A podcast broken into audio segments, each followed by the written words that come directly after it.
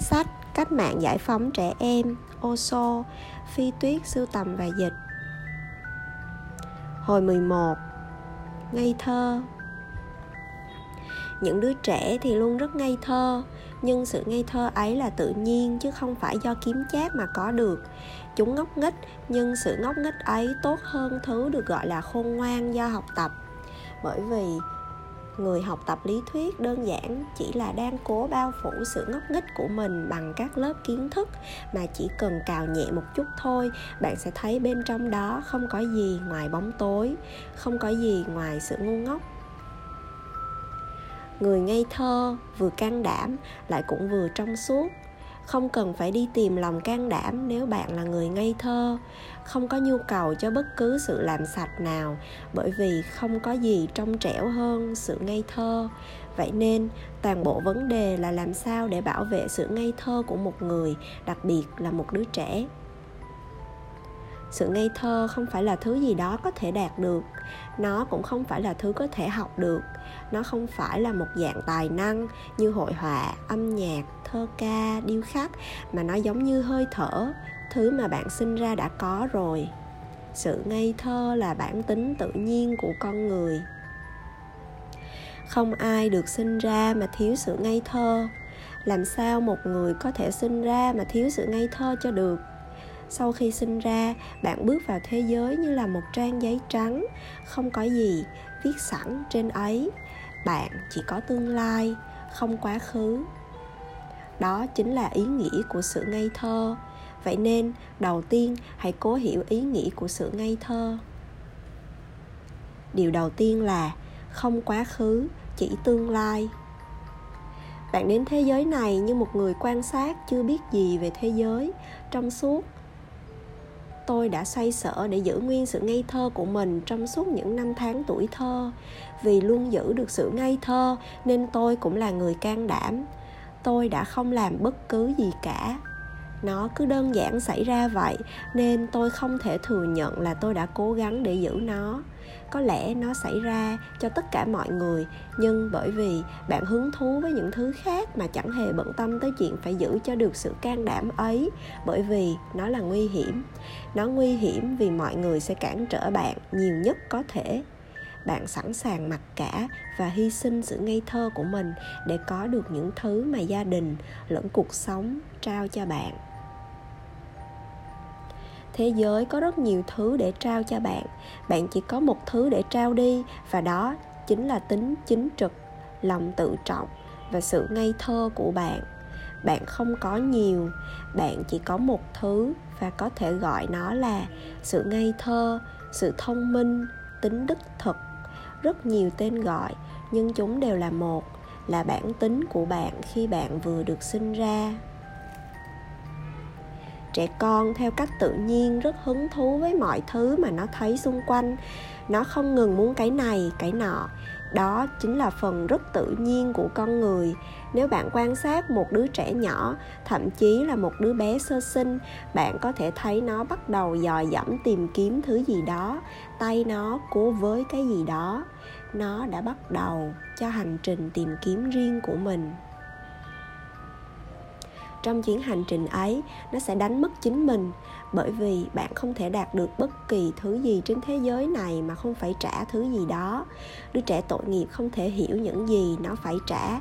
Thì quá giá trị đến nỗi, nếu như đặt lên bàn cân toàn thế giới ở một bên và cân bên kia là bản thể nguyên vẹn của đứa trẻ lúc ban đầu khi mới được sinh ra.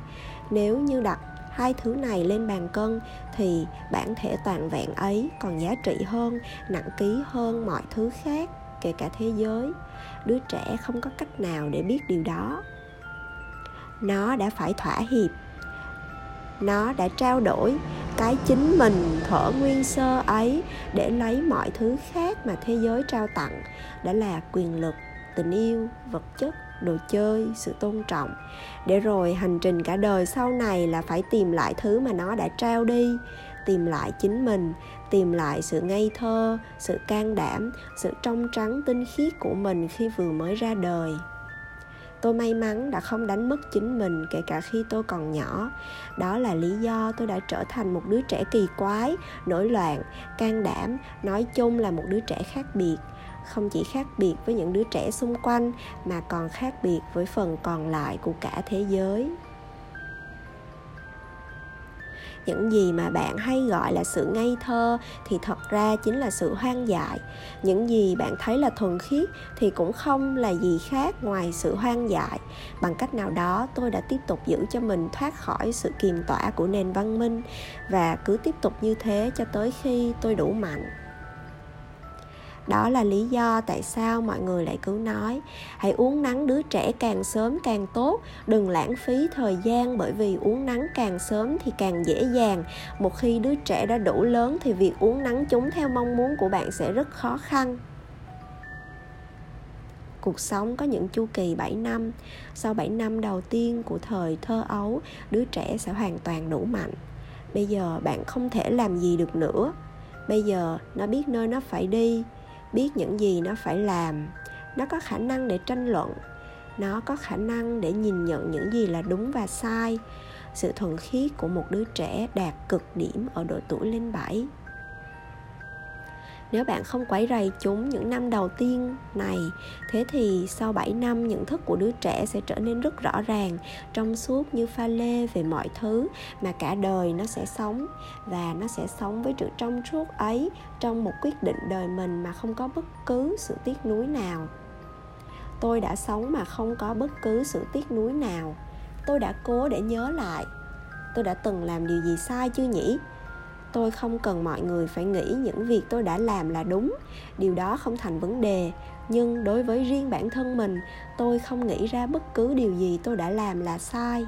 Toàn bộ thế giới có thể nghĩ rằng nó sai, nhưng với tôi thì chúng hoàn toàn và chắc chắn là đúng. Mọi việc tôi đã làm luôn là việc đúng đắn để làm.